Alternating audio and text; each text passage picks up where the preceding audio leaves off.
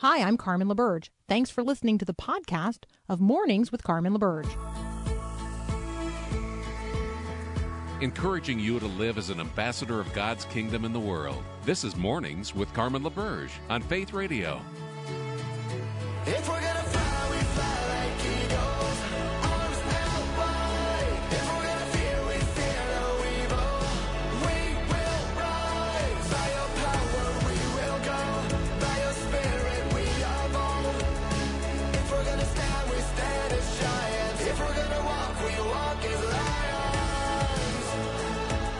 Good morning, everyone. Welcome back to Mornings Without Carmen. I'm Peter Kapsner filling in for today. This is hour two on Wednesday, the 15th of June, and it's just been already a wonderful first hour. I referenced it at the end of last hour that if you missed any part of that hour, you're going to want to go back and download the podcast from myfaithradio.com. You can check it out at Mornings with Carmen show page. And looking forward to our next conversation, in which we'll be joined by Brandon Showalter of the Christian Post. Brandon and I are going to talk a bit about what it means to be fully pro life in the midst of what seems to be ongoing wrangling back and forth with the Supreme Court. But how can Christians think about what it means to be fully pro life? And we'll also cover quite a bit of the questions about how the church can engage with the LGBT community in a faithful way that that maintains their faith and yet is welcoming and open at the same time. And Paul Perot, we came into studio this morning and we did get a note from Scott Sauls. Yeah. and, and Scott is somebody who's been a person invisible Christian ministry, and, and he runs in those kinds of circles. And he gave us a health update. I think many of our Faith Radio family probably knows the name Tim Keller,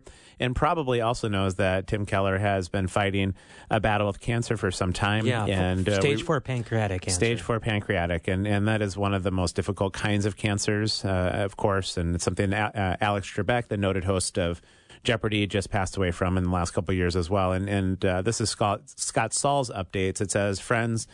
Please pray for Tim Keller as he contends with some serious health complications. Pray also for Kathy, their three sons, and their grandchildren for the Lord's comfort and care. And out on Twitter, it sounds like uh, one of Timothy Keller's sons also gave this update that dad is currently dealing with the side effects of an immunotherapy treatment that he's undergoing. We ask that you continue to pray for his healing and for guiding the decisions of his doctors and medical team who continue to provide excellent, compassionate care. Thank you for the outpouring of love and support. We deeply covet your prayers at this time. Michael Keller. And uh, this, Tim has, has just been one of those people that when when you just check his work over all these years as, as a faithful servant, he is somebody who has had that unusual combination of being really visible and somebody that is really well known, but also at the same time has has drank deeply from the well of this kingdom life. And, and the way he talks about his faith in Jesus really brings a lot of hope because we know that unfortunately one of the truest things in this world is that death is present. Um, Yeah. it's, it's present for all of us. It's it's hundred percent uh, effective in coming after the image bearers, and uh, and it's right in that part when we strip away the illusion that uh, we can make a home in this world, that we can find our shalom in this world, that we can find uh, all the hope that we would ever want out of this world. That that is an illusion. It is a delusion, and in the midst of that illusion and delusion is where we find the heart of the good news of the gospel because Jesus went into those waters of death that was the representation, the expression of the curse of sin. He went into those waters of death willingly on that cross on that Friday night, and he came out the other side on Easter Sunday, being the one person who could take on the fullness of the curse of sin and death and broke it open in its entirety. It's why I say often that that tomb is empty. It will be empty today. It will be empty tomorrow. It will be empty for every month and every year that is to come until he returns. And we cling to that hope. We walk in the hope and we manifest that hope in the world around us that even though we die, yet we live because there is a resurrection power at work in us. And uh, regardless of how the next few days and weeks and months and possibly years for Tim Keller go, um, he is somebody who has walked in that hope and manifested us and encourage, encourages us to do that daily in the world around us as we are people not of the delusion, but of the truth of hope. And certainly Brandon Showalter characterizes that as well. And we'll be having a conversation next on Mornings Without Carmen.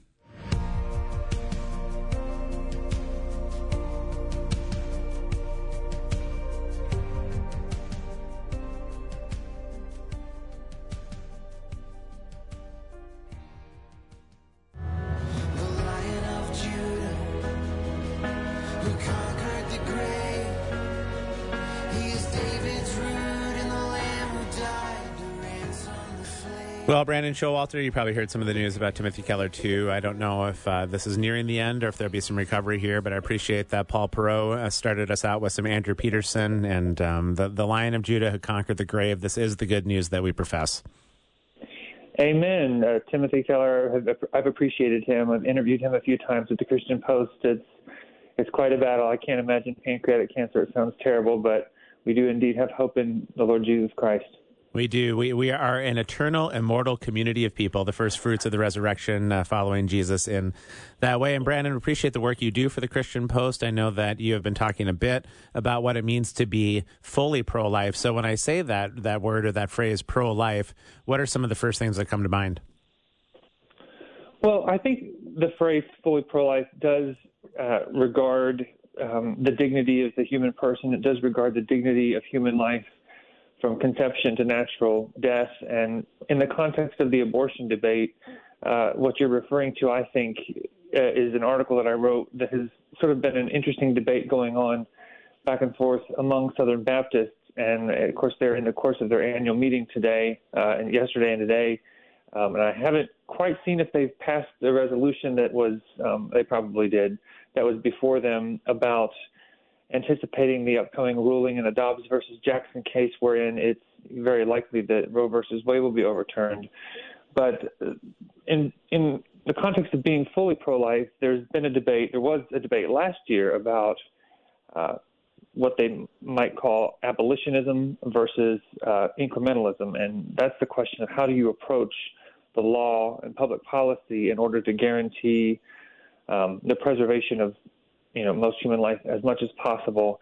And so there's a debate over strategy that um, it was a very interesting debate because very prominent Southern Baptist ethicists dissented from a pro-life resolution last year because it contained some language that seemed to cast aspersions a little bit on the incrementalist approach, where the abolitionists, as they call them, or people who lean in that direction, said that uh, it's just they they've sort of poo-pooed this approach of making as much legal gains as possible with the goal as saving as many unborn children as possible.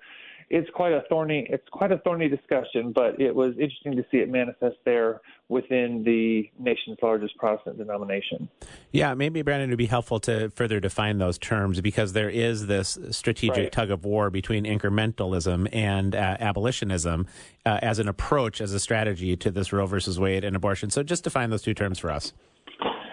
Incrementalism is the, the strategy within the pro-life movement that has been sort of the mainstream approach, um, where you're working to, you know, incrementally make gains, pass good laws, try to get good judges on various courts in order to uh, incrementally uh, move toward a day where we see uh, no uh, abortion being unthinkable, but also illegal in almost every circumstance. I think most pro-lifers uh, will say that the only time that it is ethical from a Christian standpoint, Catholic and Protestant alike, have been is when you have like a serious physical health situation of the mother where the mom's going to die or there's going to be some very serious complication. Um, and so that is the only time when you may need to take the baby in some one of those kinds of situations. The abolitionist, what, what is called abolitionism, is uh, critical of that approach because there are times when it seems that incremental, incrementalists sort of compromise in order to sort of preserve a couple of things, and uh, and they just say that the goal is to end abortion now, immediately, try to pass a law to abolish it. Anything less than that is compromise.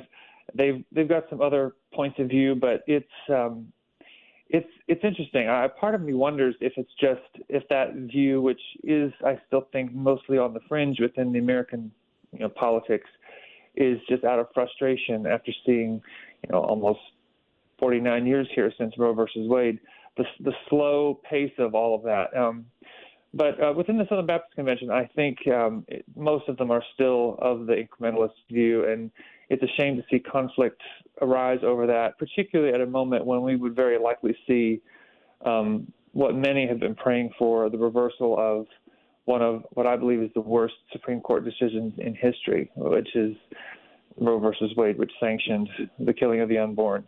Um, so right at the moment where we could very well see that reversed, there's this conflict that resurges again, and that's unfortunate in my opinion. Yeah, chatting with Brandon Showalter of the Christian Post this morning about some of the forthcoming decisions uh, from the Supreme Court about Roe versus Wade and, and the strategic tug of war uh, of how to handle that legally. And Brandon, we'd be remiss to not at least mention that the Southern Baptist Convention has certainly wielded a lot of social and legal influence over these past uh, 20, 30, 40, maybe even longer years. But there is quite a bit of scandal that had come out of the SBC here recently.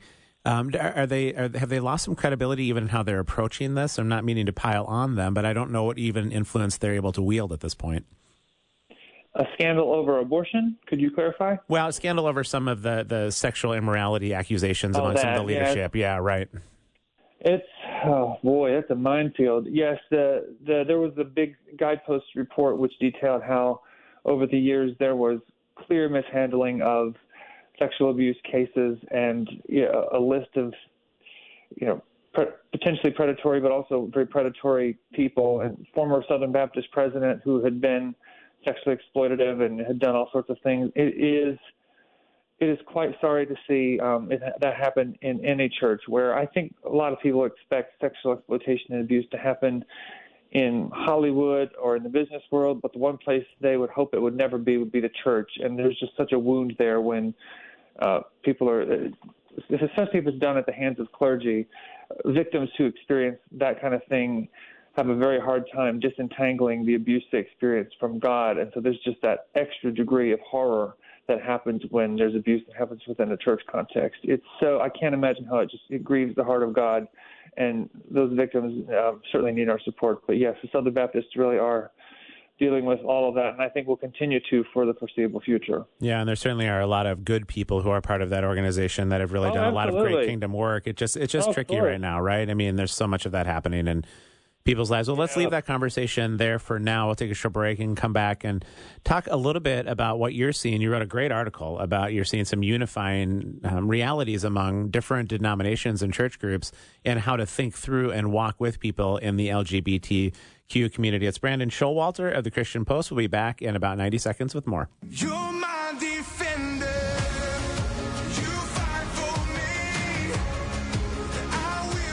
19 minutes past the top of the hour on the 15th of June this Wednesday morning, chatting with Brandon Showalter of the Christian Post. Brandon, we just had a listener text in asking where they can find your work and some of the articles that we're talking about this morning. On my byline at christianpost.com, I think you can enter that into the search bar and then slash Brandon Showalter. I'm pretty sure that will get you there. Yeah, once again, it's christianpost.com and just check out Brandon Showalter there. It's great work. And Brandon, you released an article recently that is titled God is Unifying the Body of Christ in Ministry to LGBT People, the Freedom March leaders say. So it was an incredible report on what you're seeing. Maybe just give us first a, a flyover view and then we'll get into it a bit more. Yes, well, it's it is quite something. It uh, this was uh, the Freedom March, which is an event that I've started covering when it, since it started a few years ago. It was started by a man who lived both as a trans identified person who was in prostitution and he I mean he had such an incredible encounter with the Holy Spirit which um they all uh, they, where where he where he came to himself and realized that he needed to follow the Lord and threw away all of his female clothes and just has been walking with God ever since. Um, but he decided that he wanted to do something. Um, he felt God calling him to do what there's that phrase in Colossians where it talks about how Jesus, do, you know, disarmed the authorities and made a public spectacle of them on the cross. He said, "Well, I'm going to take my testimony and gather the testimonies of other people who have lived and identified among the LGBT, and that we have encountered the Lord, and we're going to go to these cities and declare." What Jesus has done for us in our lives and how he's brought restoration to us, and we've left this life behind. And then they marched through the city in order to make a public spectacle of those who would just say that, oh, you're you you really weren't LGBT after all or whatever. And so that it's always such an encouraging event that you see people encountering the Lord from all traditions. And it's every time I've gone, and I've only gone in D.C., I've seen Catholics and Baptists and Pentecostals. The whole body of Christ is there gathering around these precious people who share some really vulnerable, hard stuff, but how the Lord has continued to to, to set them free and minister to them. And it's just these are some of the bravest, most courageous people I've ever met.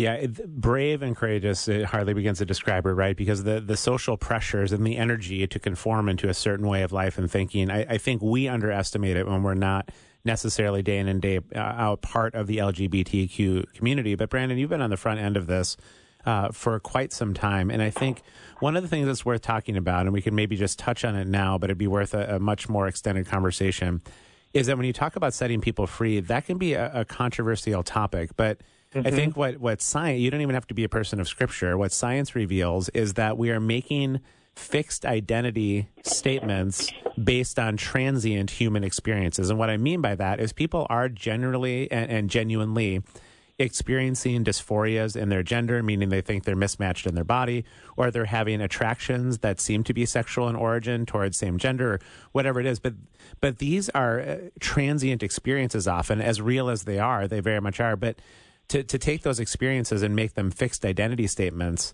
Ooh, that that gets to be tricky. You can't be set free from that if they're fixed identities. If this is who you are, which is the common narrative, th- right. then then what are you being set free from? Shouldn't we just be embraced? And these are really tricky and difficult issues.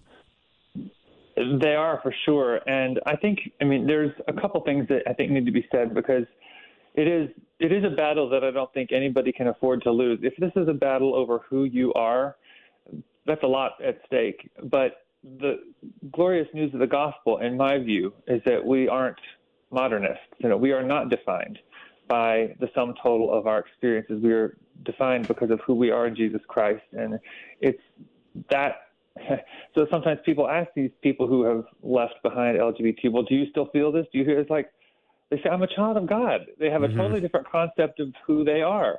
And that is such a huge revelation because if we uh, just subject ourselves to thinking within these kinds of actually very rigid categories of, you know, well, we have to call ourselves this because you know, that means this and this and this. It's like, you know, it's a whole new way of thinking when you embrace the gospel because even if you do feel things or have these, you know, inclinations or feelings or dysphorias or whatever, it's like in Jesus, all of that is transformed. None of that continues to be the defining aspect of who we are anymore. And, you know, it's, it's a new life. And yes, it's a struggle. Yes, there is suffering. Yes, there is hardship as people walk out their healing and as they walk out their faith in Jesus. But, um, I think that is one of the most um, liberating things about the gospel is that it totally redefines who we are, and we don't have to live in these uh, these categories that really are, I think, so limiting, and it, it doesn't take into account the breadth of what the Lord can do in our lives. And so, yeah, I don't. I think that's especially true with the, you know, goodness, Peter. There's how many different 70 plus so-called gender identities now. Right. It's like it, it, it, none of these you know, identity labels or constructs. None of this nomenclature actually works to describe things because it's just so, it's just woefully inadequate and insufficient. It, it can't capture um, identity, who we really are. Uh, so I just think maybe the futility of all of that is starting to collapse as we see sort of cultural spin into complete chaos. I don't know. It's going to be an interesting thing to watch the fallout in the next couple of years as I believe we're facing a reckoning with some of this insanity that seems to be manifesting, especially during the month of June. But Jesus is the answer, to put it put it plainly. Yeah, and I, not to sound triter, triter. No, right. You know, it's really it really is true. It, it, really is true. And Brandon, I appreciate how you bring that up, and especially when you were the, use that word healing. I think one of the um, ways in which we've tried to equip people on this journey is we just assume if somebody prays hard enough, they're going to be fine the next morning. But the journey of oh, healing, oh, yeah. you know, we, the, church, the church has such yeah. a thin view too often of what the transformation journey can look like, and to walk alongside of people for even sometimes a lifetime, because th- this is not God waves a magic wand and everything is fine. I, I don't care what dimension of life we're talking about. God is not the God of the genie in the bottle where you pray and then he just moves in a certain kind of way all the time. And I think we expect that, but we just need to trust the shepherd to do the healing that the shepherd's going to do in the timing mm-hmm. that the shepherd's going to do it, right?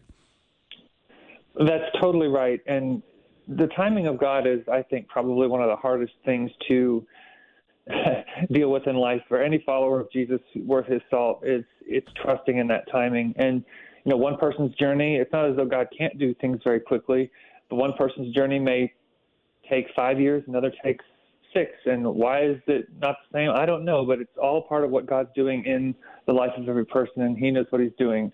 And so, trust in the course of the process is, I think, the journey of faith we all take if we're serious about following Him. Mm, amen, Brandon. I love it. If uh, you want to catch more of Brandon's work, you're going to want to head to ChristianPost.com. Brandon Showalter. Brandon, we have some people asking questions about the articles and and uh, the people involved in the articles and what you're doing. So we'll keep sending them your way. We've got to leave it here for now, though. I'd love to have another hour with you on this conversation. Well, thank you, Peter. Good to be with you again. Yeah, great to hear your voice. We'll take a short break and preview what's coming up in the last half of hour two of Mornings Without Carmen.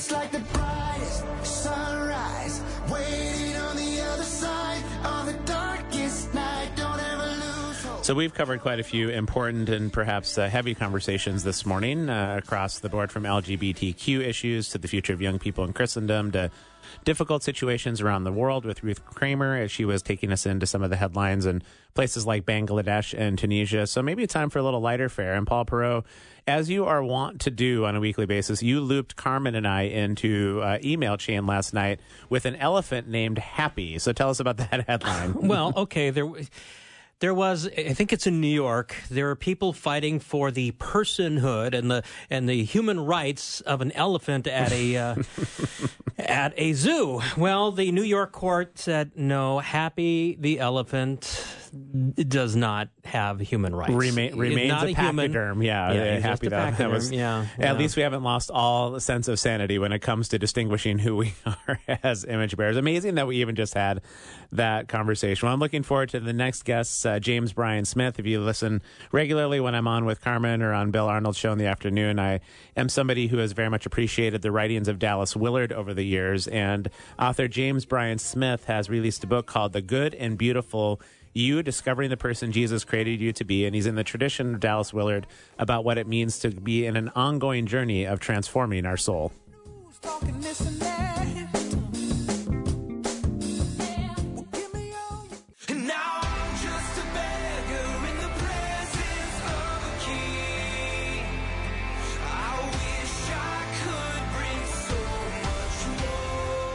Welcome back to Mornings Without Carmen. Peter Kapsner filling in for today, and we are joined by author James Bryan Smith this morning. He's released a book called The Good and Beautiful You Discovering the Person Jesus Created You to Be. Good morning, James.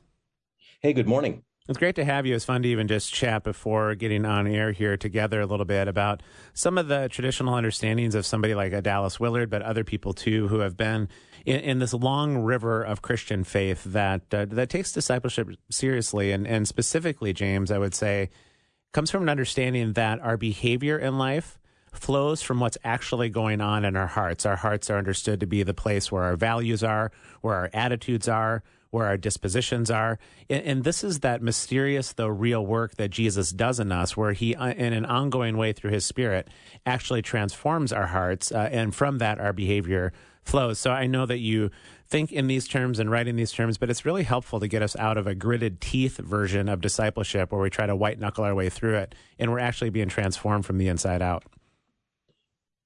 Absolutely. I mean, you you just named that perfectly. You know, Galatians four nineteen is one of the touchstone verses where Paul says, "I'm at labor until Christ is formed in you," and that's, I think, the the goal of the Christian life is that Christ would be formed in us, that we would be uh, reflections of Christ, that the life of Christ would be in us. Paul used the the phrase "in Christ" or "Christ in us" eighty nine times, and so as a Christ follower, that's how I identify. I, I just say I'm Jim in whom Christ dwells and delights, and I want to reflect the character of Christ in my own character.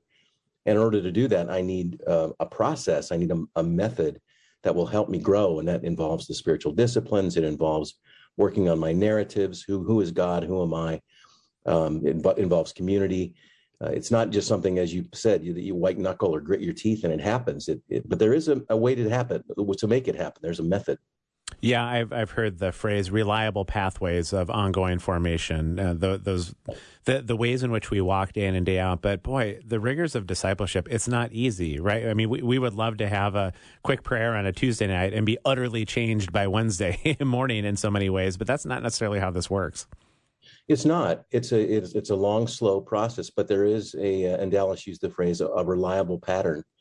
that if, if we do work on setting our minds on things above, if we do work on giving uh, space for grace for God to work in our lives, and that would be through the disciplines like worship and solitude, silence, prayer, scripture, um, having, as I said, a community that supports us.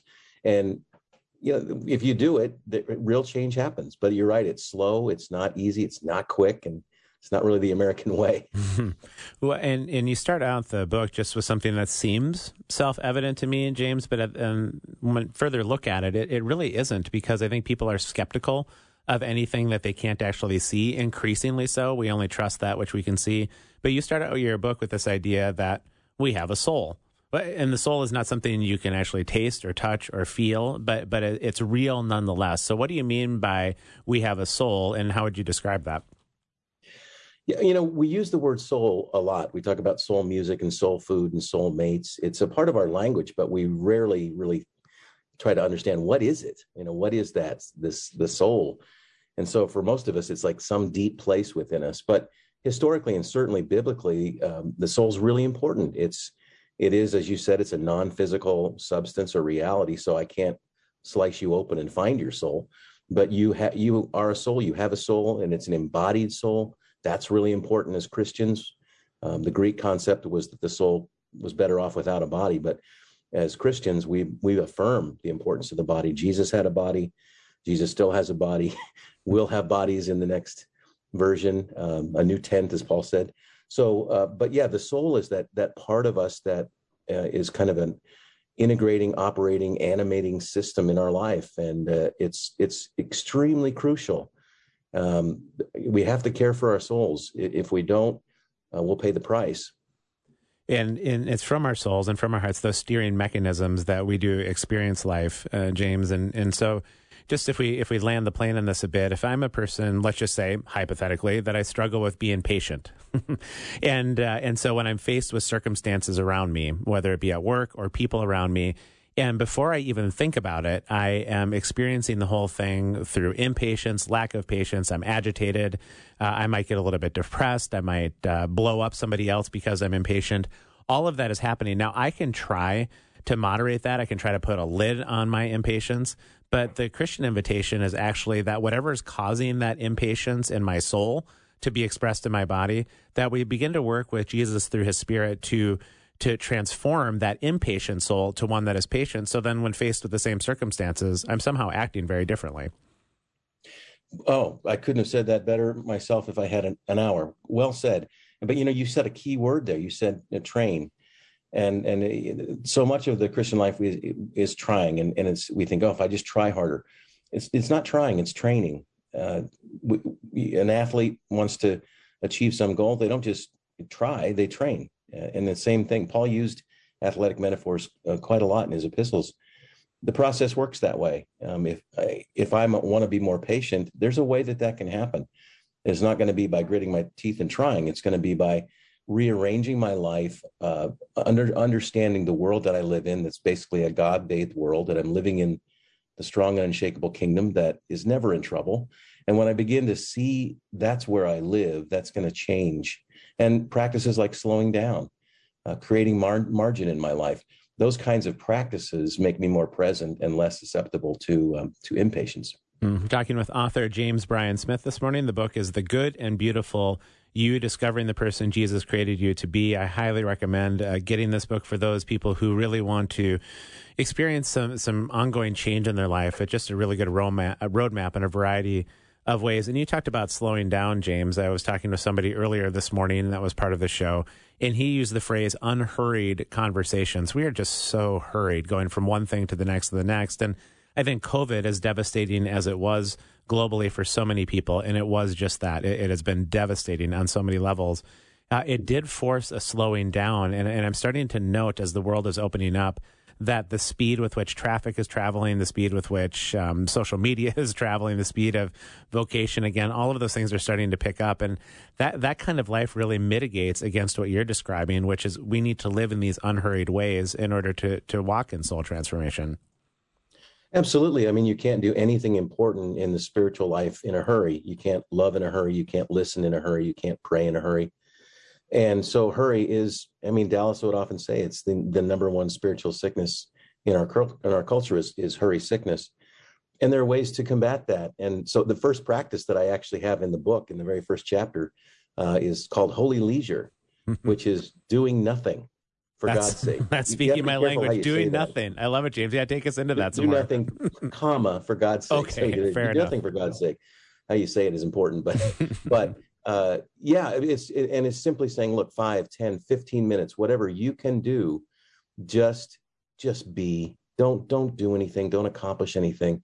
It's actually a really hard practice. It's harder than it seems. It seems like it'd be really easy, but uh, having people just say, "Hey, take 15 minutes and do nothing," is a huge challenge. But boy, our soul really responds to that. Yeah, it does. I find myself too often using the language of I just need to get through, meaning I need to get through this day, or I need to get through this week, or I need to get through this season. But uh, when when you have a get through life, you suddenly come to the end of your life and think, well, I got through life, and now what? and and so as opposed to what you're describing, which you're actually present to your day by taking th- this holy leisure in the midst of your day. Right.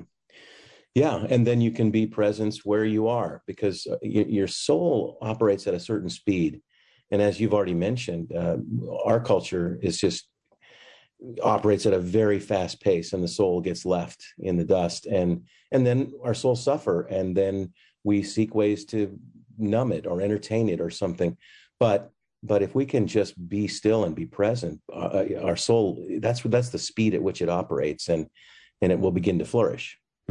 James, uh, we're going to step away for about 90 seconds or so, but when we come back, I want to get into chapter three of your book a bit, which is titled You Are Desired. And there's a soul training exercise that you have titled Lectio Divina. I'm guessing that many p- people in our Faith Radio family have heard of this and many have not, but I think it's a very helpful way with which we can engage listening to the voice of God in the scriptures. It's James Bryan Smith. We'll be back here shortly. And in the quiet pride of my father's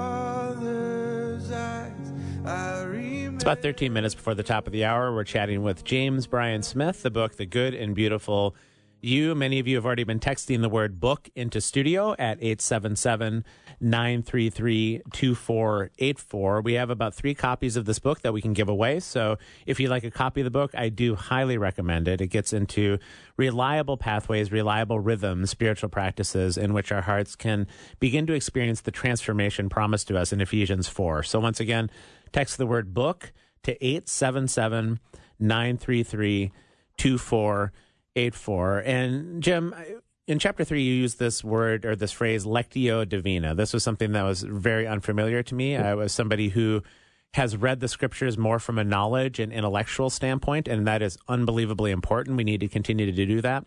But there's an ancient practice that's persisted in the church for hundreds, if not even over a thousand years, called lectio divina, as a way of also engaging with God's word. Tell us about this. Yeah, it's a Latin phrase. It means divine reading, and it's a way of approaching the scriptures to um, not just look for information, but for formation. So we want to, in Lectio Divina, to read the scriptures slowly, uh, take a, a small passage, uh, maybe five verses or at most or something, and, and read it slowly and, and repetitively, and just try to listen to see if a word or phrase is kind of highlighted or magnified stands out in some way and then pray about that and say you know what what are you speaking to me? You know ask the spirit to give you insight. And it's it's a very powerful um, practice because you're inviting the holy spirit to speak directly to you through the scriptures uh, which are already inspired right god the holy spirit inspired the scriptures now the holy spirit is inspiring the scripture in your personal situation very very powerful practice i use it in this book um, to focus on a few passages that speak directly to um, the fact that we are divinely designed beings, that God knew us before the foundation of the world, and that we're fearfully and wonderfully made. And uh, so, for, to get people to begin hearing that word of the Spirit that that I am a sacred being is is the point of it. Yeah, I think the first time that I ever was exposed to this particular practice, uh, Jim, was in a circle of about nine or ten people, and, and I love to practice Lectio Divina in a community like that because we use Right. we use Psalm twenty three as the passage uh, around which we rallied, and we just sat and somebody read Psalm twenty three, and then they read it again and read it a third time, and the invitation was to see was there any word or phrase from Psalm twenty three that seemed to really jump out to you in your mind, uh, sort of shimmer in front of you, as it were, and and then you're um, invited to journal about those things and talk about those things. And what I found fascinating was ten people in the room experiencing the same passage of scripture. For some, it might have been through the shadows of death. For some, it, it might have been uh, by quiet waters. For some, it might be preparing a table. It was just really interesting to see what all emerged from that practice. Yeah, I love group lectio. Yeah, exactly for that reason, because you're going, look, we're looking at the same passage, but the Holy Spirit knows each of us uniquely and and and knows our our needs better than we know our own. And isn't that a, it's a beautiful thing about doing that as it with a group because you're just you're reminded like, wow, God is speaking to the person next to me uh, in a in a personal, individual way. Yeah, very powerful. It is powerful. We're talking with James Bryan Smith. Again, the book is The Good and Beautiful You. We've got three copies of it to give away. Just text the word book into studio here at 877 933 2484. Jim, later on in the book, you talk about uh, this phrase, you have been made holy, but then the subtext for that, you say, say yes to God always. What are we talking about in terms of holiness and, and the invitation to continue to say yes? Yeah, one of the interesting things about um, being a Christian is that we have been made holy. Uh, Paul addresses most all of his letters like to the saints at Corinth, for example. And we know when we read the letter, they're not very saintly in their behavior. So, what is Paul doing there? But what Paul's saying is the word saint means I've, I've been set apart. I, I, I, am a special, like you would take a lamp uh, stand, for example, and that would be sacred. It would be set apart for for sacred use. That's who we are as Christians. We're we're um, set apart for sacred use. And when we understand that reality, that this is my fundamental identity, um, then we become the kind of person who wants to say yes to God, who wants to uh, to say, Lord, where where do you where are you taking me this moment? I want to say yes to that um, because I'm not laboring to make myself holy. I am holy by virtue of the work of Christ, but I want to live in holiness. I want to practice it in my life, and at the center of that is not religious rules, but actually learning how to say yes to God. Mm, Can you say more about that, James? I think that's really important because I think for many of us, to be a disciple means that we need to first understand the rules given to us in Scripture, like that version of understanding Scripture. And then we need to, through duty, try to practice those rules and, and maybe in community be encouraged to do all of those rules. But being a disciple, I think, has an entirely different invitation into it. You're, you're describing something different here about what it means to be a follower of Jesus, besides just trying to obey a series of rules. Yeah, that's the fundamental issue: is that uh, we're not under the law; we're live we live under grace. That doesn't mean the law is is of no value. Paul was clear about that. That the grace and the work of Christ doesn't mean that the Ten Commandments are to be thrown out the at the window. They're no value. It just means that's not how I'm learning. That's not how I'm justifying my existence is by keeping these rules. Um, this is who I am, and now I want to say so on the basis of who I am. How do I live? And so for for Paul, uh, uh, ethics always follows identity. We don't Mm. want to get those backwards. We tend to say, you know, I, I am who I am by the basis of what I do. Paul would say, this is who you are, and therefore this is how you live. Um, ethics flow out of identity, and you just don't want to get those backwards. You the book is, again, The Good and Beautiful You. You can text the word book. Many of you are doing just that to 877 933 2484. If you text the word book, we uh, will enter you into a drawing. We've got three copies of this book to give away. And Jim, uh, one more topic from your book I think is important, especially in light of the news this morning that it sounds like Timothy Keller, a well known pastor and theologian, his health has potentially taken a turn for the worse. At least there's uh, the request for prayers for what's going on with his immunotherapy. And we talked at the top of this hour a bit about the fact that something that is true for all of us in this world is that death is coming for every one of us, and and it's right in the midst of that. uh, That that terrible news that the good news lives and transcends and overcomes because Jesus went through those waters of death, and so our tears are going to be wiped away at some point in our uh, in the future, but not in this life. It's in the life to come. And so you end your book talking about you will be glorified and the soul training of celebration. We are are meant to be people of the future in the present. So take us into that a bit more. Yeah, well, thanks for sharing that news. I hadn't heard that about Tim. Um, yeah, that is that is the reality. But we, uh, as Paul said in um, uh, First Thessalonians, we we grieve, but we grieve with hope, Mm. and and hope is is certainty in a good future, and that good future has been established by the resurrection of Jesus. not wishful thinking. So um, I'm a Christ follower because the risen Christ has entered into my life, and that same Christ is my uh, that the first fruits of that right the, of of this future harvest that I will be glorified, you will be glorified, and we will we will live forever and and reign with Him. So that's you know hope is is crucial for our lives, and um, it's one of the big three, right? Faith, hope, and love. But but hope is is faith in our future that that good things are on the other side of it and the resurrection is at the center and um, that's i end the book with that because ultimately that's where our confidence lies Hmm. Jim, we got to leave it right then, but uh, this is a great book. Do you have any other uh, work in the works right now? Any other books coming out soon?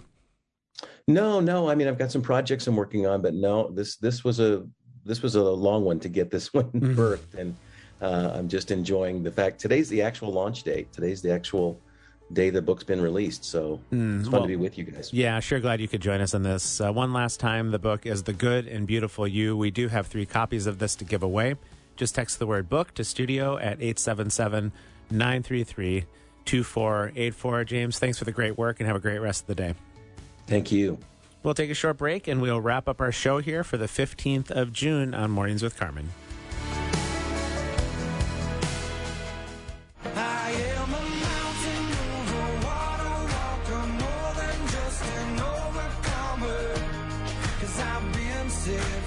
Going to wrap up the show this morning the same way that we wrapped it up yesterday. It just bears mentioning again this beautiful passage in Revelation 21. This is a glimpse of our future in which we can live in the presence, in, in which John writes this I saw a new heaven and a new earth. For the first heaven and the first earth had passed away, and there was no longer any sea.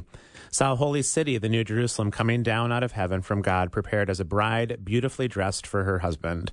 And I heard a loud voice from the throne saying, Look, God's dwelling place is now among his people, and he will dwell with them.